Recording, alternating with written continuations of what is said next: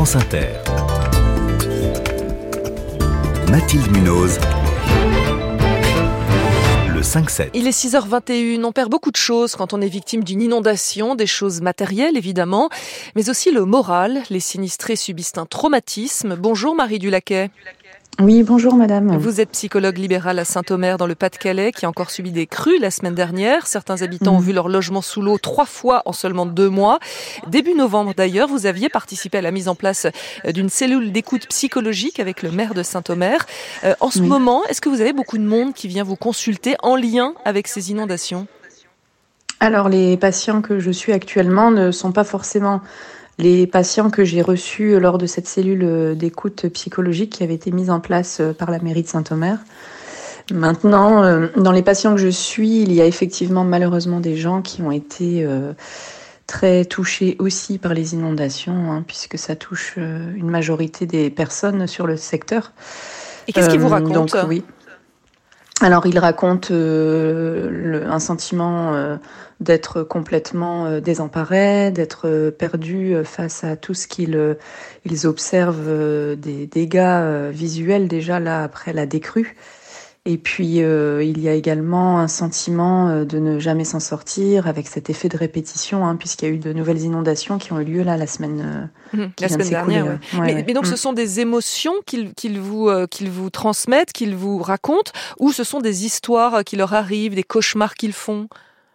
Alors, ils, leur, euh, ils, ont plutôt euh, tendance à, arriver dans un état euh, de choc émotionnel avec des attitudes parfois de, de, pleurs ou d'état de, sidération, où ils ont plutôt tendance à, à expliquer qu'ils n'arrivent pas à dormir, à manger, qu'ils sont plutôt...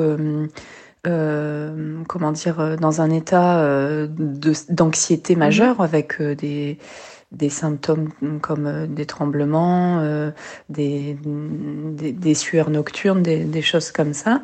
Alors euh, oui, on va parler d'une symptomatologie qui se rapproche d'un stress post-traumatique. Hein, effectivement, c'est ce qu'on peut constater. Et mhm. quel genre de, de, cauchemars peuvent-ils faire?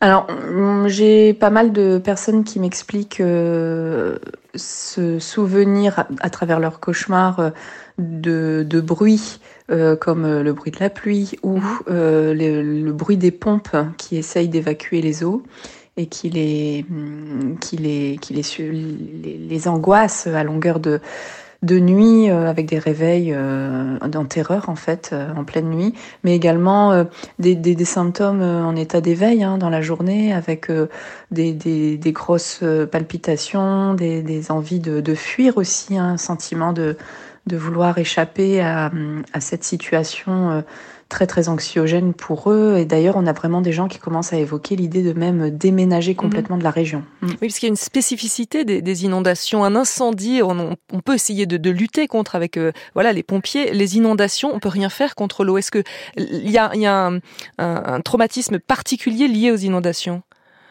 Alors c'est vrai que le fait de, que ce soit de l'eau, comme vous le disiez si bien, euh, il y a aussi euh, ce point d'interrogation qui est très anxiogène, de se dire euh, mais oui certes là la décrue est amorcée, mais s'il y a de nouveau de la pluie dans 15 jours, dans un mois, dans deux mois, et que l'eau remonte à nouveau, euh, comment on va gérer ça? Est-ce qu'on va pouvoir encore vivre là où nous habitons? Est-ce que les enfants vont pouvoir encore euh, être scolarisés dans la même école? Enfin, c'est très très compliqué. Oui, c'est ça engendre vraiment euh, un questionnement intense de de l'avenir, de, du devenir de l'individu. Et ce qui ajoute au, traumatisme, c'est que ça touche la maison. Donc, il n'y a plus de lieu de sécurité en fait pour pour les sinistrés. Exactement. En fait, l'agression euh, brutale euh, d'une montée des eaux dans son domicile, euh, la maison, c'est vraiment son chez-soi, l'endroit dans lequel on a plutôt tendance à se ressourcer, où on y a des repères sécuritaires. à partir du moment où l'eau monte de façon brutale euh, dans son chez-soi, euh, il y a aussi ce sentiment d'être violé dans son intimité et puis euh, surtout de ne plus avoir un lieu ressource où mhm. venir se sécuriser et retrouver des repères. Et mhm. donc vous, évidemment, votre premier travail consiste à les écouter et ensuite, que faites-vous avec eux? Alors, vraiment les écouter, verbaliser et libérer la parole, c'est une des priorités euh, quand on, est en état de stress post-traumatique ou qu'on est en état de choc émotionnel. Mhm. Euh, il est important également, alors peut-être en second temps, de d'essayer de d'ouvrir le regard sur d'éventuelles choses positives. Euh, comme le fait de pouvoir euh, euh, par la suite réenvisager un chez-soi tout neuf avec une reconstruction. Essayer de se projeter, c'est ça?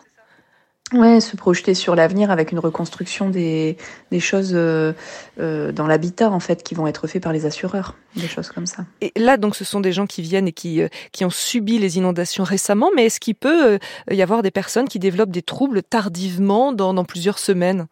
Ça peut arriver Oui, alors en fait, le stress post-traumatique, c'est vraiment un diagnostic qui peut être posé euh, euh, quelques semaines euh, après les, événements traumatiques. au départ, on va avoir un choc émotionnel avec une symptomatologie qui se rapproche d'un état anxieux majeur. Si les symptômes persistent plusieurs semaines après, avec euh, toujours ces reviviscences traumatiques qui remontent à la surface, les cauchemars, etc., là, on peut évoquer euh, effectivement un diagnostic de stress post-traumatique. Et c'est vraiment après qu'on va, va pouvoir euh, voir les, les vrais problèmes émerger. Est-ce qu'il y a des élus aussi qui viennent vous voir, vous demander conseil, hein, parce que on a aussi beaucoup de témoignages d'habitants qui sont en colère contre les élus. Est-ce que vous leur donnez des conseils? Est-ce que vous pouvez les aider? Alors, je ne peux pas donner de conseils aux élus, mais c'est vrai que qu'on a une majorité de personnes qui sont qui, dans les patients qui rapportent euh, des colères intenses hein, contre les politiques, les élus, etc. Et malheureusement, les élus euh, n'y sont pour rien et recueillent en plus des témoignages par téléphone lors des gestions de crise. Hein, et euh, c'est vrai qu'il est actuellement question, euh, on est en réflexion pour voir comment on pourrait éventuellement proposer une aide et un soutien psychologique également euh, à ces personnes-là. Remettre en place une cellule d'écoute aussi ou pas? C'est d'actualité? On en a parlé. Pour l'instant, ça a été reproposé à travers une communication sur les médias de la mairie. Euh, les, les, les, sinistrés ne sont pas du tout euh, prêts pour le moment à venir tout de suite, tout de suite en parler, puisqu'ils sont encore euh, parfois inondés chez eux. En train de déblayer, oui. Ouais, voilà. Mais dans quelques semaines, à mon avis, il va falloir remettre ça en place. Oui. Merci beaucoup pour vos explications, Marie Dulaquet. Vous êtes psychologue à Saint-Omer, dans le Pas-de-Calais.